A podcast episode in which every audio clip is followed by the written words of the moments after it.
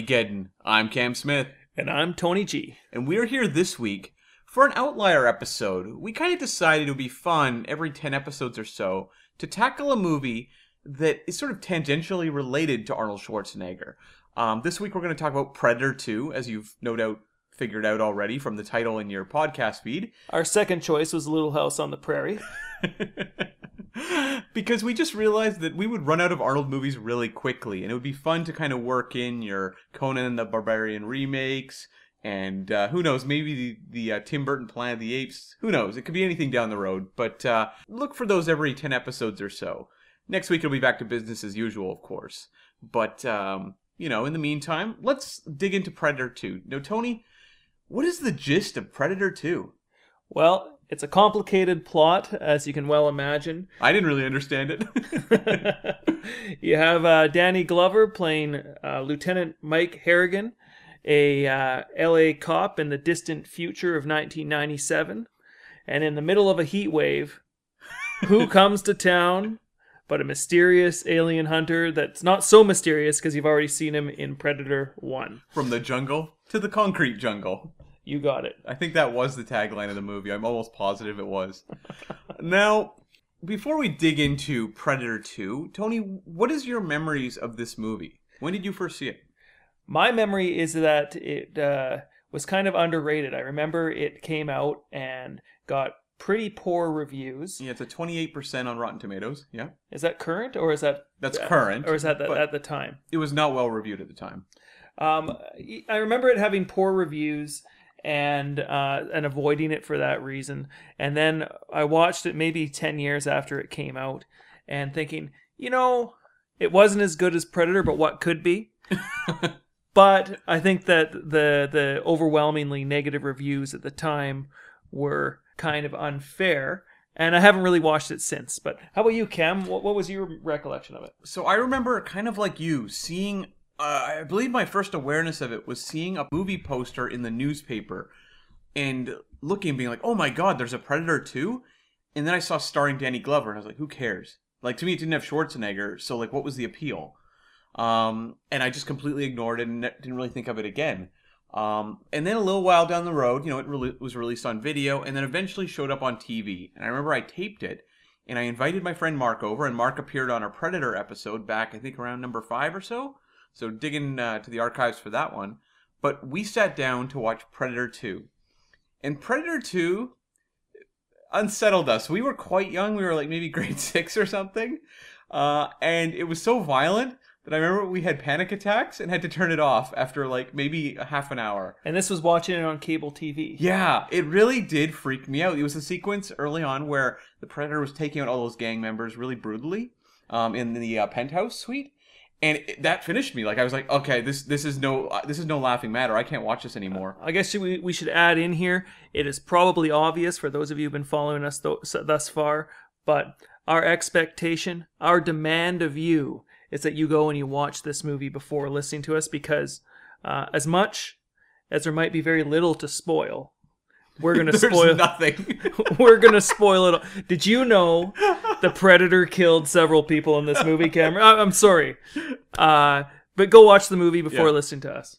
But yeah, so I never didn't make it through that time. But a little while down the road, when I got kind of more obsessed with franchises, I, I just went back and I watched it. And um, I don't know, my take on it at the time was like it was okay. And I think I watched it maybe twice, three times, and you know showed it to a couple friends. But it, it was kind of like a resounding like, yeah, it was okay. But you'd always go back to the Arnold Schwarzenegger one as y- your Predator movie. Like this was kind of just like that oddball outlier movie. which isn't really fair. Uh, you Well- know, how- well, I mean, it's not really fair to compare this to Predator, except that it's a direct sequel to Predator and uses the exact same score. and has the same character of the Predator. Yeah. Um, but and rips off a lot of elements from the original and has shout outs to the original.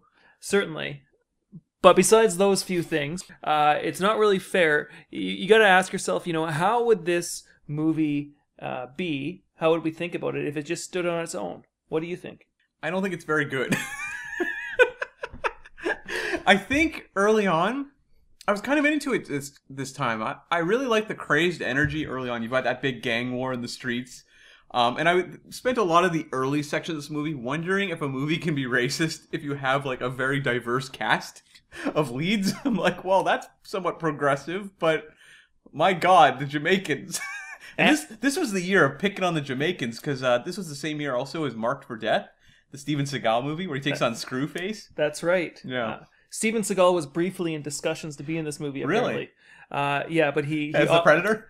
a predator of a different kind. Uh, unfortunately, Kevin Peter Hall, R.I.P., was uh, already playing the predator again. He's one of the few people to make uh, a reappearance in this film. Yeah, yeah, he's great. But you know, the early sections of this movie I found really kind of fun and weird. Uh, you have a lot of fun actors showing up, like Robert Davi and Bill Paxton, and they all have like a crazed energy about them.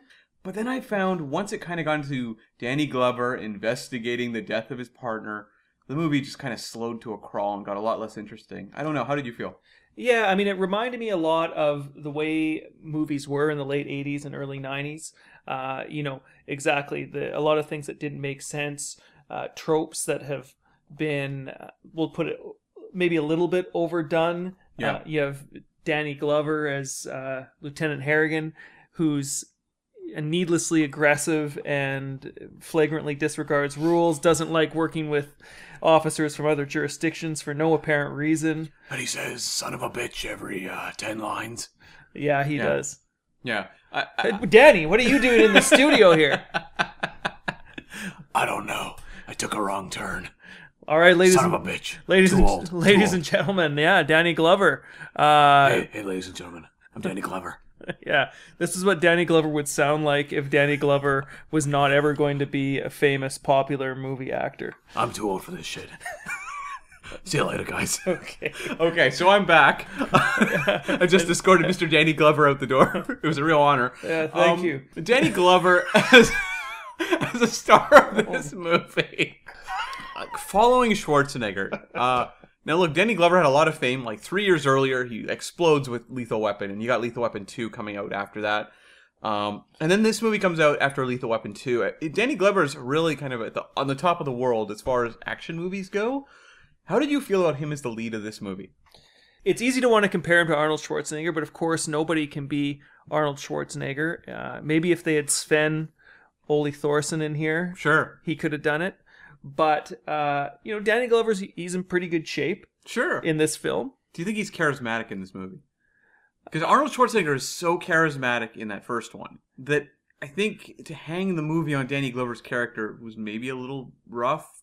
Because he's not a super engaging like straight man in this movie. Yeah, I don't know. I don't. I think of all the problems this movie might have, I don't think it's Danny Glover. Okay. was it the writing of Danny Glover's character? Maybe the writing. uh, it wasn't the best script. Why is he the star of this movie? Tony, can you fill us in? Like, why did Schwarzenegger not play the lead in, in Predator 2? Well, I mean, I, I looked up a little bit. Um, I, I saw a bunch of conflicting stories. and It's pretty hard to accurately We're research. still waiting for the definitive chronicle on the making of Predator 2. Yeah, I got the coffee table book, but uh, it doesn't go into it.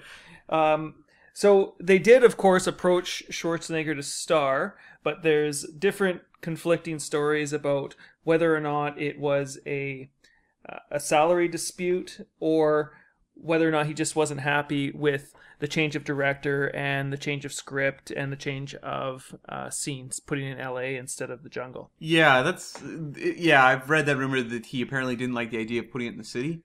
Um, but there's also they say that the the Gary Busey character, who's sort of this, uh, he's the leader of this black ops group that wants to freeze dry the predator and I guess study him. He was originally that character was supposed to be the Arnold Schwarzenegger character of Dutch, which is interesting if you watch Predator 2 to imagine him in that Gary Busey role. I don't think it's that hard. I mean, if you if you just kind of look at some of the stuff that Gary Busey's saying in the in, in the film. A lot of the stuff you can tell would pretty easily be rewritten as the Dutch character.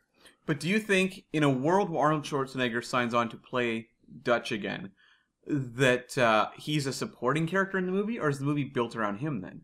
Who knows? Yeah, I guess it would depend what he wanted to do, really. Who knows? It's hard to say. I, I know that this movie was uh, rewritten and re-edited a bunch of times. Yeah, something was- like twenty times or something. Yeah, uh, we were talking about this uh, a little earlier. We don't necessarily want to get into uh, just being a trivia podcast, Right. but um, one piece of trivia for this podcast is that this movie was apparently the first in the United States to receive an NC-17 rating. Really? Yeah, and it uh, and it as a result, it was edited uh, over a dozen times and re-edited in order to bring it down to an R rating. It is very gory. Very gory. There's frontal nudity, Yeah. uh, and and there's Gary Busey. That's the most offensive part. it's funny though that for a movie that was so controversial in the making, it really didn't do that well at the box office. It grossed like 30 million domestic, which is okay. It was 38th for the year.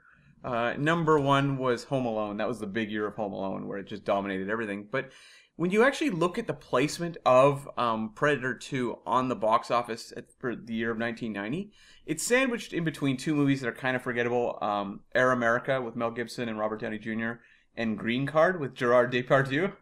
But that's not sort of the interesting part. What is interesting is that it lands lower down on the list with a lot of sequels that maybe weren't really in high demand. Like you've got it, you know, sandwiched alongside movies like RoboCop 2, Gremlins 2, Young Guns 2, Rocky 5, Child's Play 2, The Exorcist 3.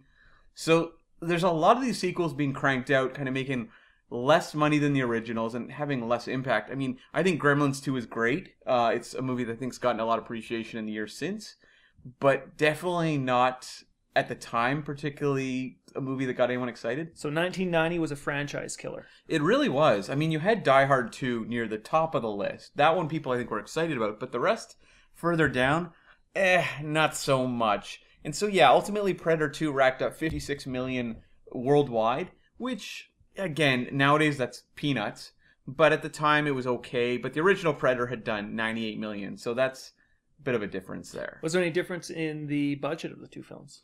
Uh, I don't know. They haven't. They don't have a recorded budget for Predator Two. I'm gonna guess they're probably similar. Uh, I'm just wondering because I, I did take a look when I was researching the episode. Mhm. I saw that that was um, again. It's tough to tell with a movie that's that's this old, but one of the reasons Shane Black didn't come back uh, was because by the time this movie was released, his director's fee was too high, and they were trying to keep the budget. Or his writer's fee? Oh, sorry, I, I said Shane Black. What I meant was John McTiernan. Okay, yeah. Um, and so his uh, director's fee at that point was starting to creep up there, and they wanted to keep the movie uh, within about the same budget as the original. But uh, I again, I don't know for sure. Uh, right. John McTiernan brings so much to that first Predator. Yeah. Like a real sense of tension and you know, we'll dive into kind of sort of the more uh, all the the various set pieces of Predator 2 in a second, but you know, Stephen Hopkins as a director doesn't inspire a lot of confidence at this point. Like he's done uh, Nightmare on Elm Street, The Dream Child. He did a movie called Dangerous Game, which I have to believe is the movie that got him the job, which is about a group of like cyber kids, hackers or whatever, being stalked by a serial killer. I have to believe that that was the movie that got him Predator 2. But he would go on to do kind of a lot of B movie action, like Blown Away, Judgment Night, Although I- although- Ghost in the Darkness. Although I love Judgment Night, I like Judgment Night a lot too. uh, he, I think the last time I heard of him, he was directing uh, one of the seasons of 24. I saw a movie he did called Race that came out a couple years ago that was actually pretty good, set during kind of the, the Nazi era when it had the Olympics in Germany. But I mean, Stephen Hopkins, I guess, deserves some points, I guess, for directing Lost in Space, the movie that dethroned Titanic at the box office after its long run. So, yay, I guess. That's impressive. Sure, sure. but let's get into. Um, but it's but what I, I mean, what I'll say is, I mean, I don't think this movie is particularly poorly directed. No, well, that's what I want to talk about. Let's talk about him as a director because John McTiernan, we talked in our episode about how much tension and energy he got out of such a threadbare premise. What do you think Stephen Hopkins' strengths were on this film? Well, like I said, I mean, he did a pretty good job of making a uh, genre high concept trope film. Yeah. You know, what if the Predator went to L.A.? I, and it's a fun idea. You know, you, I mean that that's the kind of pitch you can make in two elevator floors. Sure. And uh, and and as a result, you get Danny Glover, who again I don't think he's the problem with the movie, playing No. uh, a lieutenant who has all of those kind of late '80s, early '90s. He's things. a cop on the edge. That's right. He's on the edge. Yeah. He has several partners killed over the course of the film. He's got a scoped handgun. He Uh, apparently has OCD. yeah, they did. They did. They didn't really go into that. They definitely did not. It's that era where people just had like insanity issues or like OCD, but no one knew what it meant. He was definitely crazy. He was both the most aggressive and most decorated police officer on the force, which didn't make a lot of sense. They, I like how they specifically set out that he had destroyed 11 cop cars over the last 10 years or so. But sorry, we're talking about not how many cop cars Lieutenant Harrigan uh, destroyed, but we're talking about how did Stephen uh, Hopkins, yeah. How did he perform? Like, what what strengths do you think? I felt like Stephen Hopkins uh, staged some really inventive kills in this movie. Like the Predator in the first film had some really great takedowns, but in this one they got more inventive with the weaponry. You know, you got the razor disc, you got the net, you got the spear. You just have different ways of the Predator taking down prey. got the, the net, Yeah, then I really like the razor net. Yeah, and then his other gear, the med kit. yeah. all that cool stuff. Yeah, so he did a good job of showing more of the Predator. hmm Because Right. the novelty of a predator isn't there anymore when you do a sequel. It's kind of like the shark in Jaws. When they made Jaws 2, they said, let's just show the shark right away because people know what it looks like, so why bother?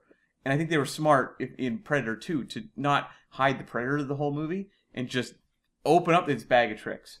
Yeah, and he did. He also did a good job of having a, a whole bunch of different uh, set pieces Mhm. in there, right? So he had the the Jamaican drug lord's penthouse, I think that's my favorite one. the um, the subway scene, My least favorite. the the the meat packing plant Yeah. with the UV lights, and then and then the Predator ship. Mhm. What were your What were your favorites? Uh, I thought the meat packing plant that was actually one of the things I distinctly remembered from probably 20 years ago when I first watched the film. Mhm. Uh, you know, the the UV lights going and the predator switching his vision to the different modes until he finds the people who are hunting him. Right, yeah, and that's the first time I think we've really seen a predator being hunted and getting like agitated because we see it like cycling through its various uh, you know visibility modes, trying to figure out where these people are, and so we're getting to see the predator in the role of what we normally see its prey in these movies, and I really enjoyed that aspect of it. Yeah, I mean the one thing that uh, again it's it's the problem with this film right from the outset and right to the end is Danny Glover's not Arnold Schwarzenegger. What are you talking about? obviously Arnold Schwarzenegger. That was kind of the uh, the climax of the first Predator film, where Arnold Schwarzenegger takes the jungle tools and uh, tries to trap the predator. But this is the first one where we really see a human being or human beings chasing the predator around and trying to catch him. Right, because the crew in the first movie, they don't know what's going on. Whereas the Gary Busey group, like they they seem to know what's like how to stop this thing in theory at least. Versus like the Schwarzenegger group are just like flying blind. Yeah. Plus, I'm always a big fan of set pieces that take place in meat packing plants. It's all almost always Name a some of your other favorites. Rocky. what else? Because believe me, I I thought of Rocky as well. Um, uh, Rocky Balboa. th- yeah, there's um, uh, Meat Plant Three, Oh yeah, that's a good one. That's a good one. starring Danny Glover. Yeah. but no, I agree with you that uh, uh, that Stephen Hopkins stages this sequence really well, and it has a great kind of button at the end of the scene of Gary Busey being hacked in half with that blade. Uh, yeah, it does. It, I mean, just watching that that flying disc, which I think is a really cool weapon, anyways, cut through six or seven cow carcasses before lopping off Gary Busey's head. I Mhm. mean, that was a pretty cool scene. Yeah, it definitely is. It's something that it's stuck with me just forever. Um, what did you think of the the penthouse battle? Let's just kind of talk about Stephen Hopkins' various action scenes because I think, first off, I think that's the only reason to watch the movie. Really, is to see the Predator action scenes in this movie. So let's just kind of look at them because you know we talk now about I think the one most people remember. What did you think of the penthouse sequence? Because that is, I think, my favorite, where you know the Predator invades this gangster's penthouse and just annihilates this group of Jamaican gangsters. They were like, what was it? King Willie's voodoo gang, apparently, which I thought was an insulting term that the cops were using. And then it seemed like it wasn't. Yeah, I mean, they also refer to them as the feared Jamaican voodoo posse. and Jamaican gangs at this time in uh, in history were like they were very a big concern, I guess. To me, it just seems so weird now. But at the time, I guess this was a thing you would see on the news. Yeah, And I was in LA in 1997, and I don't remember King Willie's Voodoo Gang at all. yeah. I mean, you got to hand it to uh, uh, the late '80s for if you're gonna have two gangs in a in a city, you better make sure one of them's Jamaican and one Right. and one of them's Colombian. right? Yeah. I mean, that's where I kind of fall on the. Is this movie racist? I can't tell. I think it, it might be.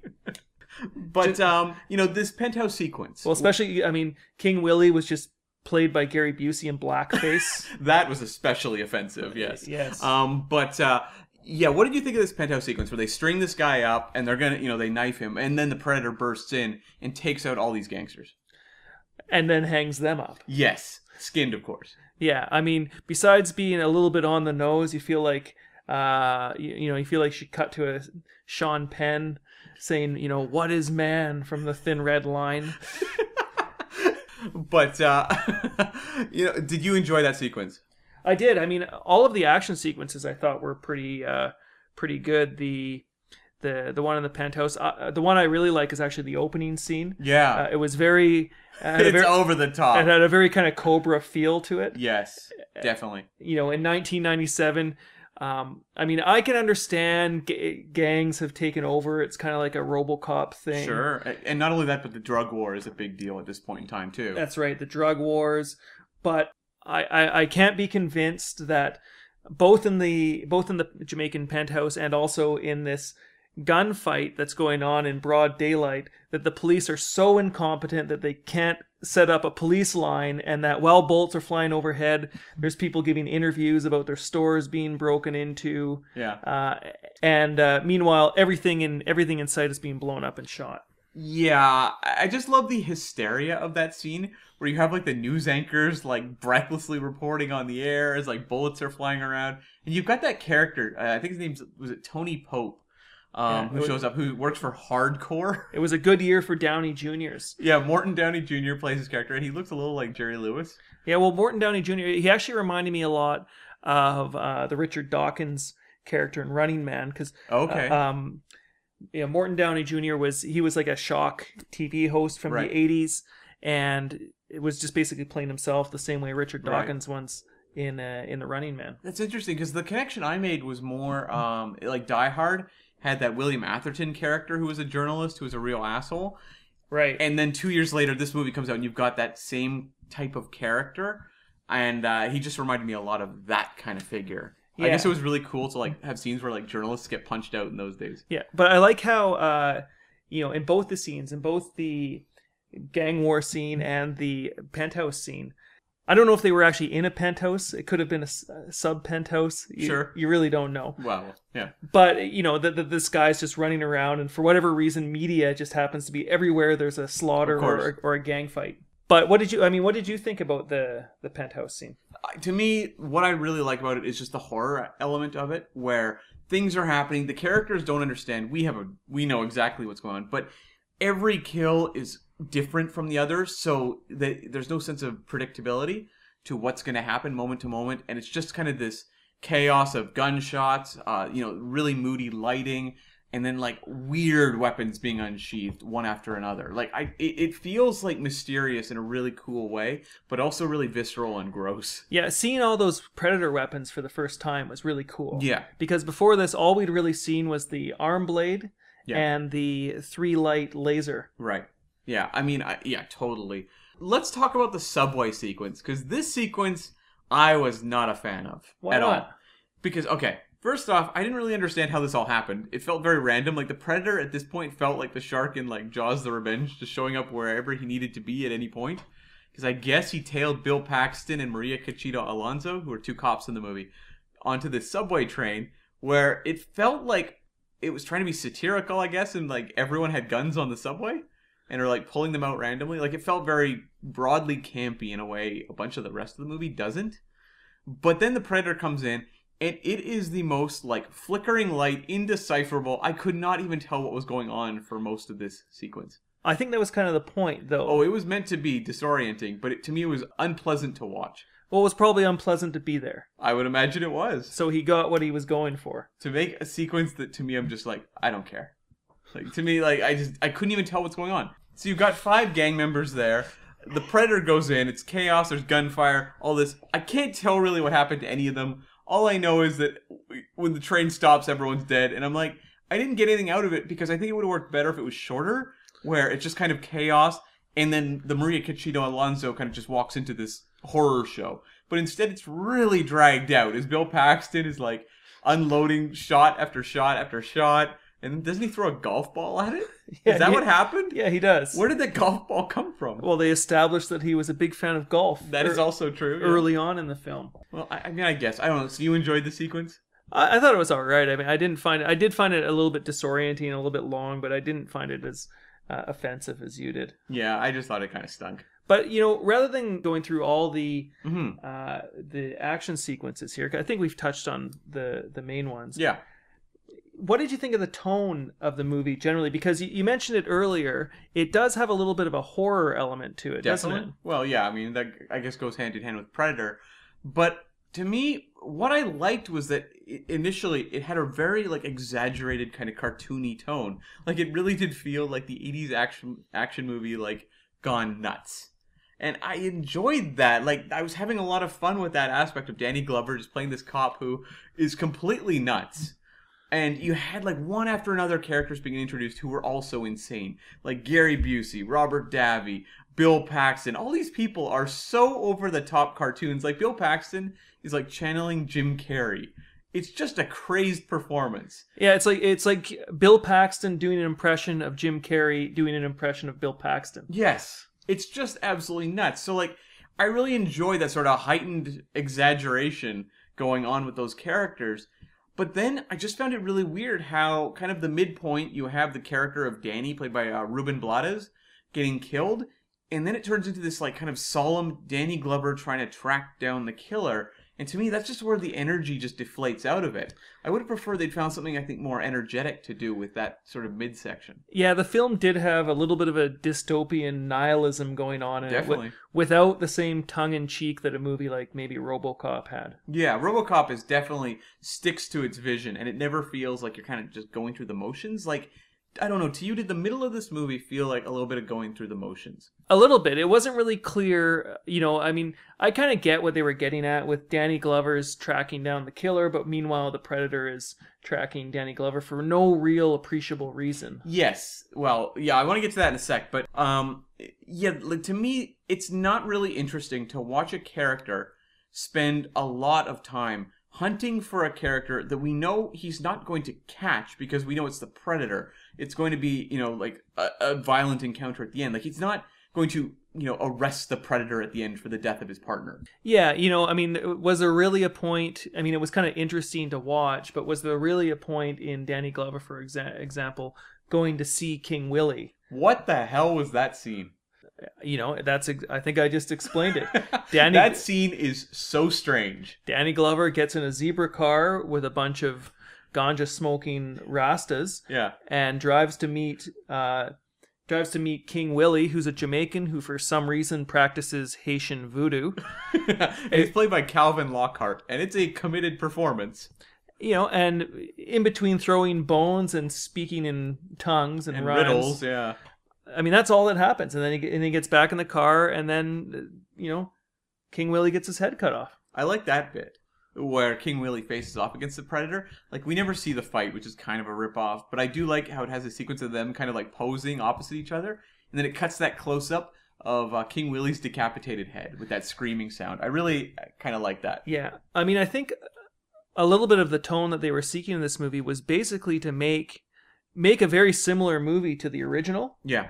But change it. So if you look at King Willie, you know how close is King Willie to Billy's death scene Right. Yeah. Yeah. It definitely feels very similar. from the first one? Yeah, and also a similar a, character who's kind of expressing a similar viewpoint of this predator, kind of having like a spiritual quality. Right. Yeah, that yeah, and then of course they both go out very similarly, kind of mono a mono face off. But in neither case, we get to see the fight. Kind That's of a right. lame, uh, kind of a lame outcome. The uh, Robert Rodriguez Predators, I believe, has a similar sequence, but they actually have a fight. Yeah, you know, I mean, you could say that Gary Busey was a little bit like Carl Weathers' character, Yeah, and um, the various other the various other characters um, all kind of map on more or less to to other characters in the movie. I will in, the, say in the first movie. it didn't feel as um it didn't feel like annoying in that respect like a lot of the cash in sequels of the 80s are such like embarrassing retreads that they grade on me. Like you'll just see characters playing the same role. I think of this is before the 80s but i think of like beneath the planet of the apes which is an okay movie but the lead character is such an obvious like replica of charlton heston. It's like they found the b grade uh, Charlton Heston in a casting office, and it was James Franciscus, who I, I don't know, maybe did some other stuff later that was respectable, but at the time it was like I'm watching the like D grade Charlton Heston. To me, this didn't feel like I was watching D grade versions of the original cast.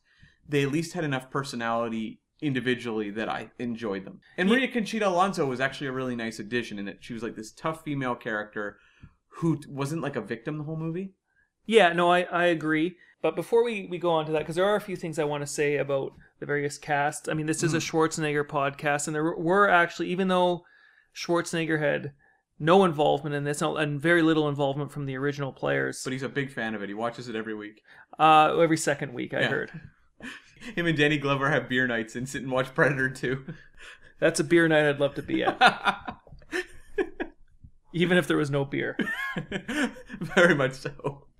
Um, but I mean, just I want to just go back before we leave it. The some of the scenes, like the the extended scene of the predator polishing the skull. Yeah. Uh, some of the other stuff where the predator's a little bit more on screen in terms of what the predator does with Mhm. its victims. Although the predator killed a lot of people for the one or two skulls that we actually get to see in the film. Yes, it's very true. Does this make sense to you? Like the Predator, you know, when we saw the Predator in the first film, um, and this kind of goes back to what I was gonna, the point I raised earlier about the Predator hunting Danny Glover.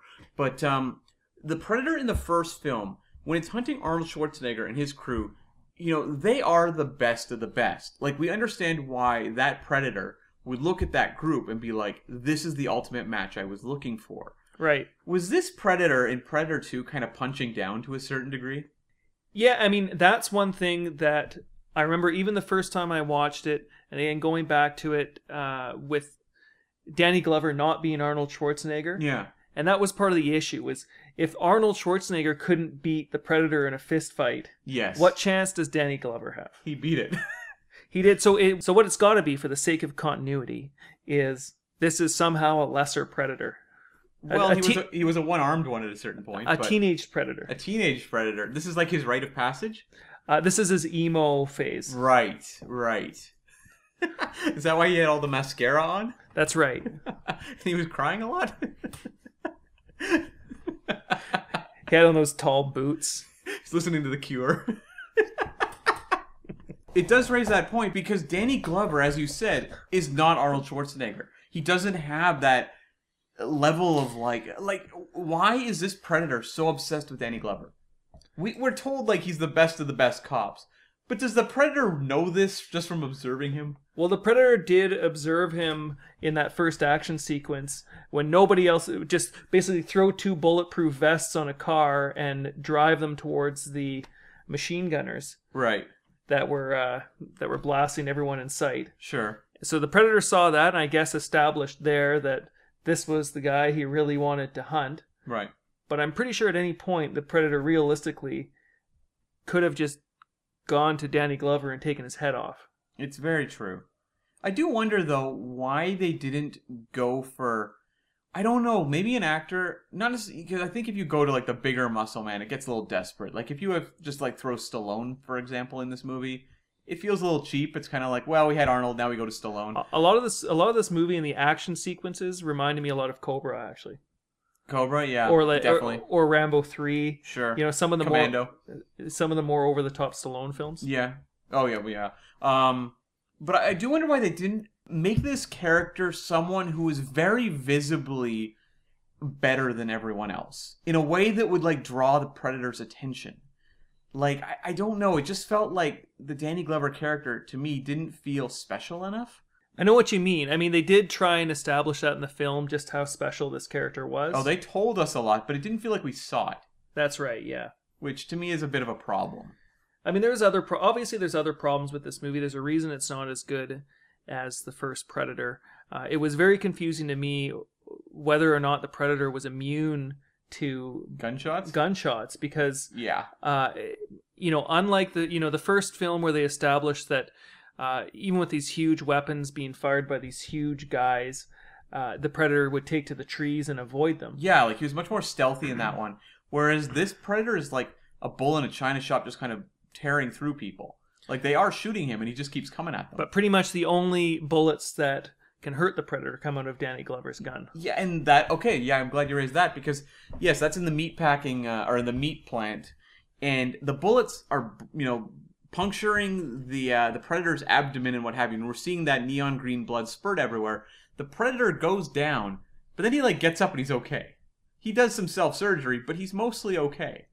Well, maybe that's why uh, Lieutenant Harrigan was able to beat him because he had one arm and had been shot five I mean, times. sure. I feel like they're gonna say that's the reason. Kind of like the uh, they explained Kylo Ren um, being beaten by Rey in the first one because he was weakened from having been shot in the gut and uh, being distressed by killing his father. But to me, like it's like I don't know. I'm looking at the size of that predator and just how easily it's taken down everyone else in the movie. And it's like, why is Danny Glover this guy who can get the drop on this thing so easily? Well, maybe that's what this movie was really about. Mm. Was we were asking ourselves that question the whole time. How is Danny Glover possibly as good as Dutch? Apparently, he's better. Apparently he's better. and we got to see it on screen. Because Dutch didn't think to cut the predator's arm off when he was triggering his uh, his self destruct button. You idiot, Dutch. Which uh, they state in this that that uh, explosion what took out something like thirty city blocks or something. Yeah, the equivalent of, which I was like, I don't know about that. although although I will say I can't remember which which movie it was. They're not movies I intend to revisit anytime soon. Alien versus Predator or Alien versus Predator 2. Yeah, But I'm pretty sure in one of those movies they cut off the Predator's arm and then used it as a bomb. I'm pretty sure that's the first one, right? I can't Seems remember. likely. Yeah, we're definitely not going to be doing those on the show. And apparently, it was 300 city blocks. You say that now, Yeah. but when we reach episode 74, I'll be like, well, folks, here we are. yeah, 73 is going to be Arnold Schwarzenegger's laundry. now we're talking about Arnold facing off with the Predator. What did you think of the very extended Danny Glover hunting or chasing the Predator ending of this movie? Because like the third act is something like 20 minutes of Danny Glover chasing this Predator through like an apartment complex and then underground. How did you feel about that sort of extended sequence? I actually I actually enjoyed it. Did you? Okay.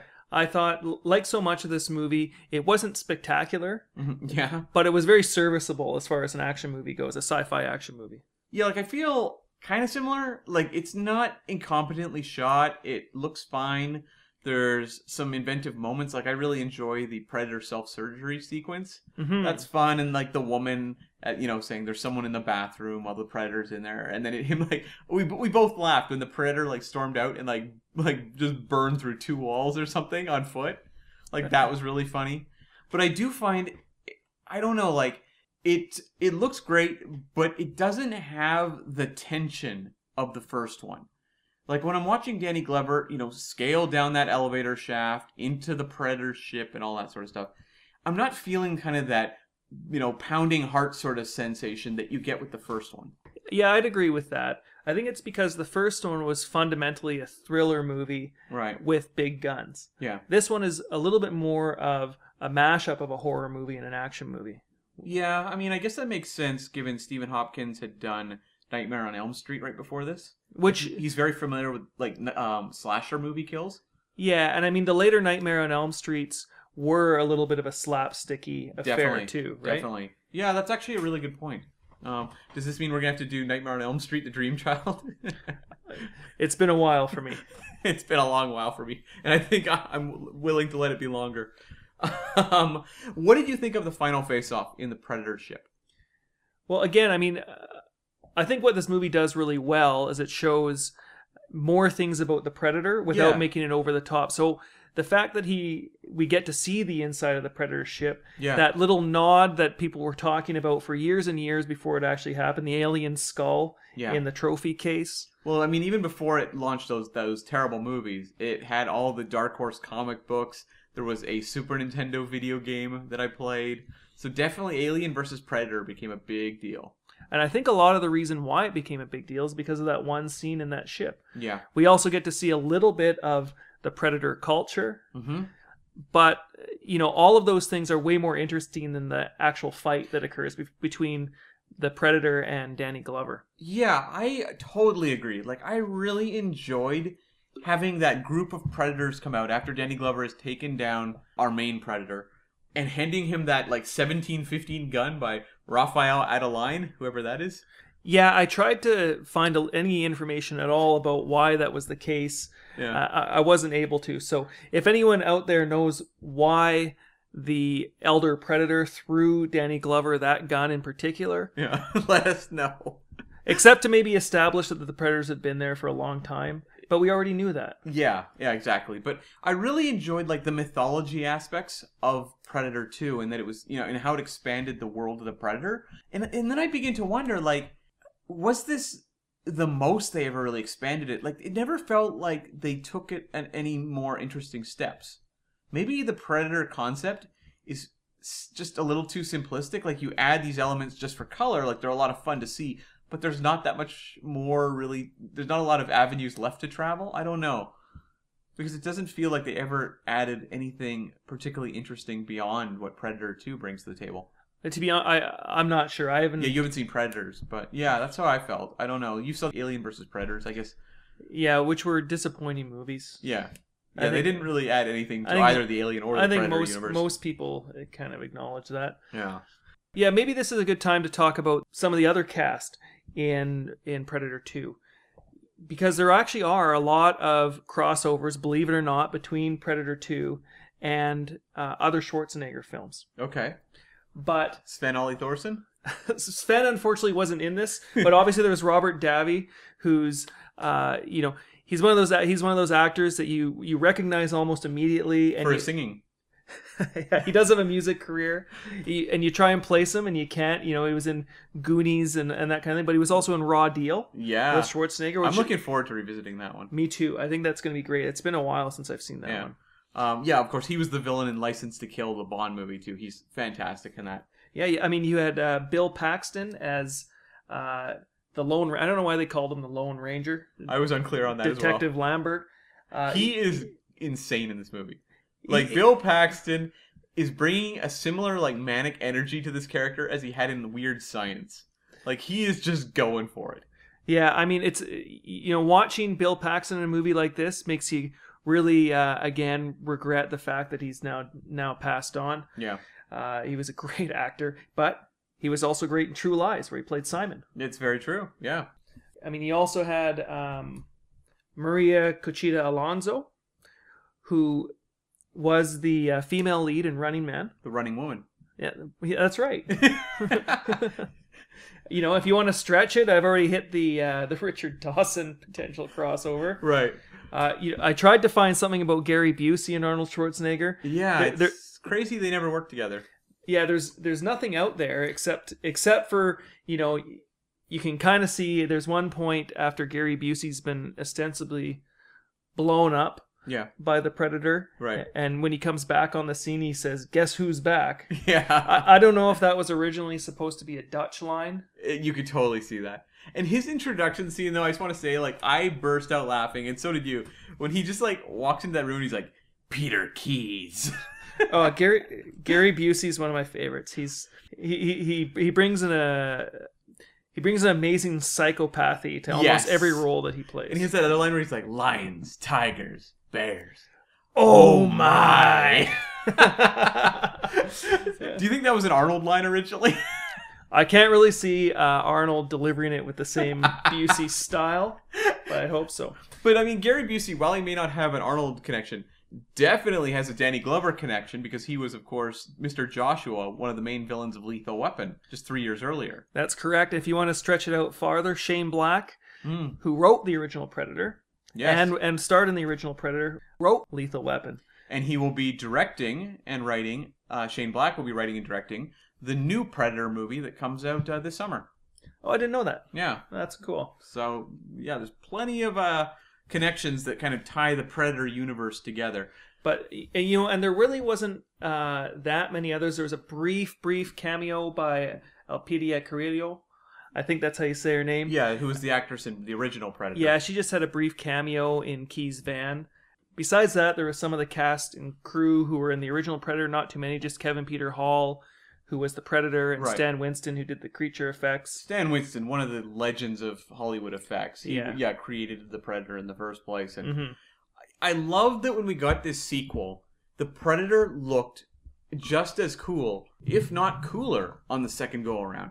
You know, you compare that to say the Ninja Turtle franchise, where the Ninja Turtles got shittier looking with every passing movie.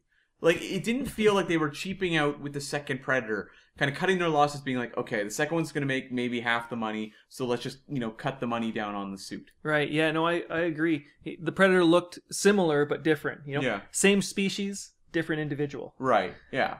And besides that, uh, the, try though I might, I, I couldn't find a lot of other connections between this movie and other Arnold Schwarzenegger movies, let alone Predator. I mean, Alan Silvestri did the score, so there's that.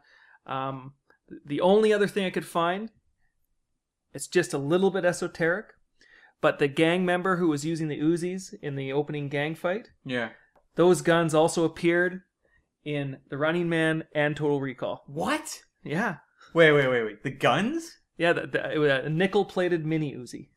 Really? Yeah, apparently it's um, uh, those guns make their made their way around Hollywood action movies. Well, It- it- Uzis were like all the craze at that era. do you remember the cover of Invasion USA? With Yes. Chuck Norris. Yeah. that's a great cover. Yes, it was. The laser sights on the Uzis for for accurate sni- Uzi sniping. Laser sights were all the rage in the 80s and 90s. I mean, you had to have a laser sight in an action movie.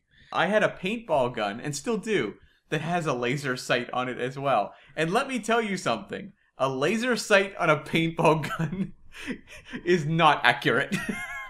No, no, I imagine it's also a little bit of a vision hazard. it's so cool though when you're in the woods and you hit the laser sight on. You feel like the predator. Uh, I'm gonna put cool in heavy quotations. Yes. Well, you know. Is it a triple laser sight? I wish I would have paid for it if I could get one.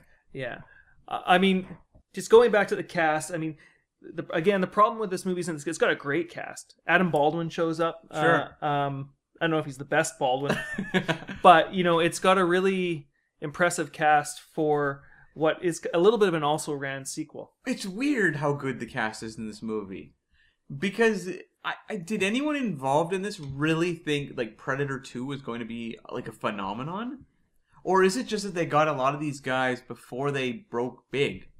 Maybe that's what it is. Because Bill Paxton was not a huge star at this point. Maybe they just got were lucky to like get a lot of these people on their way up. Maybe I mean, but Gary Busey, this was his first movie back after his car crash. Was it? Yeah, I think so. Okay. Okay. Uh, I'm trying to think if there was anything else that he would have done after that accident. Yeah, I don't know. Um, I mean, Danny Glover was coming off of Lethal Weapon. hmm This must have really been like a, a real pet project of the studio at this point. They must have really had a lot of faith in Predator. So maybe that's the the thing here, which is, I mean, this movie was not great. It was serviceable, but it could have been a lot worse. That's what I thought too when I read the script. Danny Glover, you got to get out of here, man. We're trying to do a show. I gotta go. My cab's here. Okay. You should we should bring some cymbals in here so that we can do some rim shots.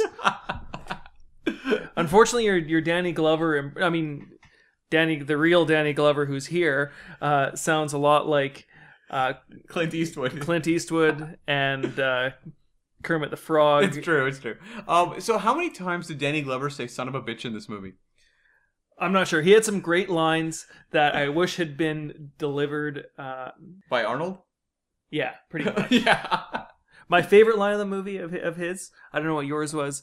Mine was he, he's just finished putting those bulletproof vests on the on the car. Has driven it into the uh, the gang shootout. Has managed to disobey direct orders and get one of his colleagues killed. Mhm. Uh, there's a replacement that comes in. It's Bill Paxton, the Lone Ranger Right. and he sits him down. He said, "I'm going to give you the real score here. There's no room for showboats." and then he does nothing but showboat. He showboated the whole movie. Everyone's showboating in this movie. Every person in this movie showboats. In fact, there's no room for anyone who's not showboating. I mean, I thought it was a little bit much though when Gary Busey starts singing "Old Man River." yeah, that's right. the uh, they should have named this movie Showboat. I think that title was taken though. Yeah, it may have been. the predator is just planting taters, lifting bales. There's a paddle wheeler at some point. I like the part where the predator says the word motherfucker. To me, that was hilarious. Because Danny Glover like peels up the mask and is like, "You're ugly," and then the predator opens his eyes and goes like, "Motherfucker." It's like what a bizarre moment to film. Like, hope that everyone involved in shooting that bit of business, like at the end of the day, was just like, "Boy, doing the good work here." yeah, you gotta wonder. I mean, uh, I, I, I actually hope that that scene took you know fifty or sixty takes. Right. It might have because the like the um sort of the uh, mechanics of the predator's face wouldn't have probably worked the first time through. Yeah, having some intern. Uh, Kevin the intern. yeah, predator motherfucker scene. Take seven. Yeah, and trying to get all those little tendrils and whatever to move at the right in the right way. Yeah. I don't really know if it was puppetry or if it was a um animatronic face. I'm guessing animatronics, right? Uh, who knows? We'll have to ask Stan. well, I don't think we can. Yeah, no.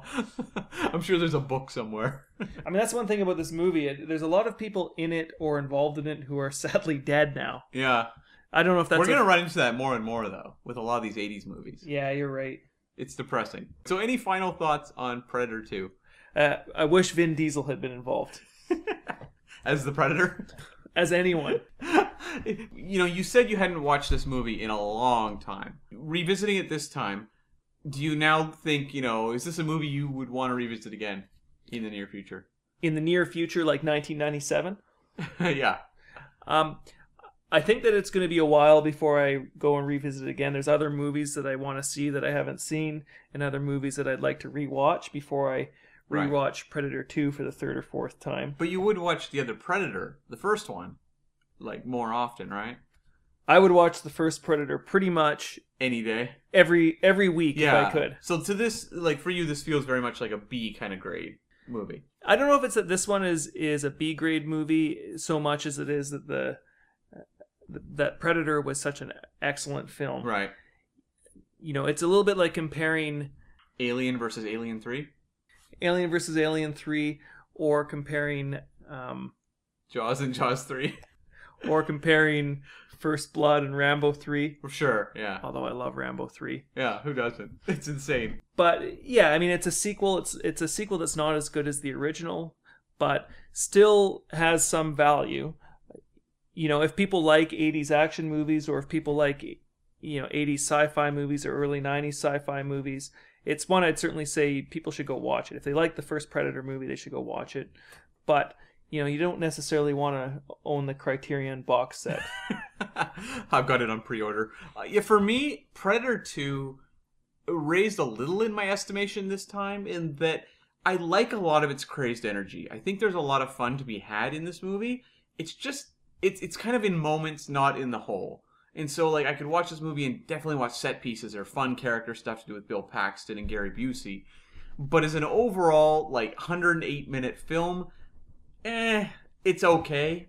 But overall, I, I like enough of it to kind of give it the tip into liking it. Like I would definitely, you know, it's like kind of like a three star movie to me. I Yeah. would definitely watch it again for fun, but it's definitely not anywhere near to me the level of Predator. And I am curious when we revisit Predators if how, if I feel that that one is comparable to this or kind of wedged in between this one and uh, the original. Yeah. So I'm looking forward to that. I'm eager to see as well. I'm I'm eager though. I will admit to get back to uh, Arnold Schwarzenegger movies. I think this is great to do this once every ten or eleven shows, but really, let's be honest. My heart's with Arnold. Definitely. Yeah, I agree 100%. Okay, so next episode, we'll be back with Running Man. Now, I have my doubts that most of you listening aren't very, very familiar with Running Man already, but make sure to watch it in uh, in advance of the podcast. It just makes it more fun for everyone involved.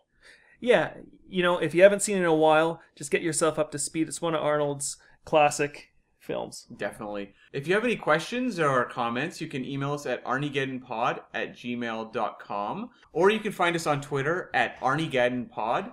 Uh, I'm also on Twitter at cam v as in vision, comma predator vision Smith, as well as at the Star Trek podcast Subspace Transmissions. Tony? Yeah, you can find me, Tony G, just T O N Y G, at arniegeddon.com. You're, of course, welcome to go to www.arniegeddon.com uh, if you prefer to download our podcasts direct from the source. But you can also find us at the usual sites Stitcher, iTunes, anywhere else quality podcasts are held. Outsource, definitely.